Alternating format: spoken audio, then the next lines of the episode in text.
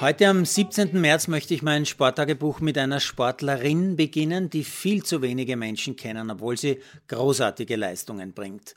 Ihr Name Katrin Neudold, 32-jährige Mödlingerin und Österreichs beste Badmintonspielerin. Katrins Handicap, sie ist gehörlos, muss seit frühester Kindheit Hörgeräte tragen, obwohl sie das schon als Kind nicht wollte.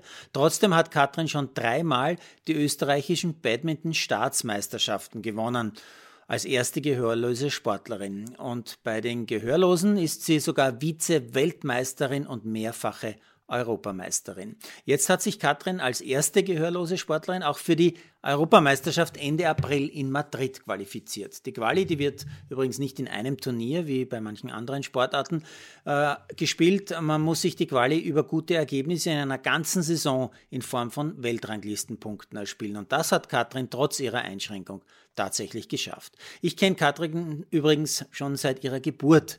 Ihr Vater, Hermann Neudold, war nämlich einer meiner besten Freunde. Leider schon vor mehr als 20 Jahren viel, viel zu früh an Krebs verstorben. Hermann war quasi viertes Kind unserer Familie, wurde von meiner Mutter trainiert und war vielfacher Meister im Kugelstoßen und Diskuswerfen. Katrins Mama, Gabi Neudold-Gebauer, war langjährige Handballnationalspielerin und vielfache Champions League-Siegerin mit Hypo Niederösterreich. Ich habe unzählige ihrer Erfolge im TV kommentieren und moderieren dürfen. Katrins größtes Ziel ist übrigens nicht diese EM, die sie da jetzt geschafft hat, sich zu qualifizieren, sondern die Deaf Olympics, also die Olympischen Spiele für Gehörlose im Mai in Brasilien. Seit Jahren schon arbeitet Katrin Neudald auf dieses Ziel hin und sie träumt von einer Medaille. Möge der Traum in Erfüllung gehen. Ich halte ganz, ganz fest die Daumen. Jetzt kurz zum Sportgeschehen von heute. Beim letzten Super-G der Weltcup-Saison ist mir aufgefallen, dass Vincent Griechmeier in Hochform zu sein scheint. Er gewinnt, so wie schon gestern in der Abfahrt. Und es ist irgendwie extrem bitter für den 30-jährigen Oberösterreicher, dass er scheinbar ausgerechnet während der Olympischen Spiele in Peking in einer Art Formkrise war oder so. Die Weltcup-Kugel im Super-G hat übrigens noch Armut Kilde gekrallt mit Platz 4 im letzten Rennen und Kilde hat zweimal Grund zur Freude heute. Vor ihm hat seine Freundin Michaela Schifrin mit einem ganz starken zweiten Platz im Damen-Super-G den Gesamtweltcup der Frauen gewonnen. Schifrins große Konkurrentin Petra Vlhova war heute nur 17. Was ist mir sonst noch aufgefallen? Ja, nachdenklich macht mich der Abgang von Slatko Junusovic bei den Bullen. Der Club hat dem 34-Jährigen scheinbar heute mitgeteilt, dass man Slatkos Vertrag nicht verlängern wird.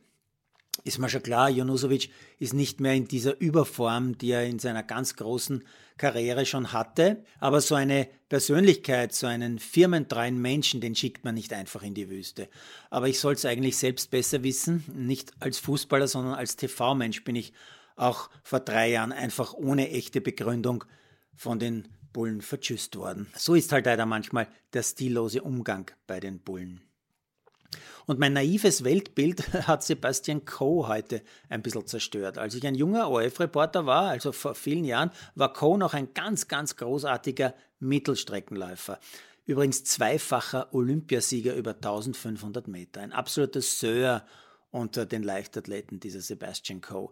Später ist er dann, das hat mich schon eher überrascht, groß ins Funktionärsgeschäft eingestiegen und dann sogar zum IAF-Präsidenten gewählt worden, also zum Präsidenten des Weltleichtathletikverbandes. Ein Job, den man immer schon mit Bestechungsgerüchten in Verbindung gebracht hat.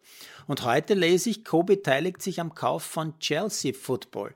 Er dürfte nämlich mit einem Milliardär aus der Luftfahrtbranche eng befreundet sein, der den Club nach dem Abramowitsch-Ausschluss kaufen will. Ah, Wahnsinn. Co. habe ich noch interviewt, als er ein ganz ein kleiner, bescheidener Läufer war, nur mit Laufschuhen und Startnummer in der Hand. Ah ja, und dann habe ich noch gelesen, dass Sebastian Vettel Corona-positiv ist. Ich habe zwar nicht gelesen, wo sich Vettel gerade auffällt, aber falls er gerade in seiner Heimat, also in Deutschland ist, dann ist er mit Covid eh nicht allein, sondern einer von 294.931 Menschen, die in den letzten 24 Stunden in Deutschland positiv getestet worden sind. Das ist der höchste Wert seit Beginn dieser Pandemie vor zwei Jahren in Deutschland. Und wenn man jetzt diese Zehnerregel anwendet, also im Vergleich zwischen Deutschland und Österreich, was man ja gerne macht, äh, weil etwa ein Zehntel der Einwohner in Österreich sind, äh, dann liegen unsere Nachbarn eh noch ganz gut. Denn wir, wir haben nicht rund 29.000, also ein Zehntel, sondern wir haben seit zwei Tagen mehr als 50.000 Neuinfektionen. Aber wen kümmert es hierzulande?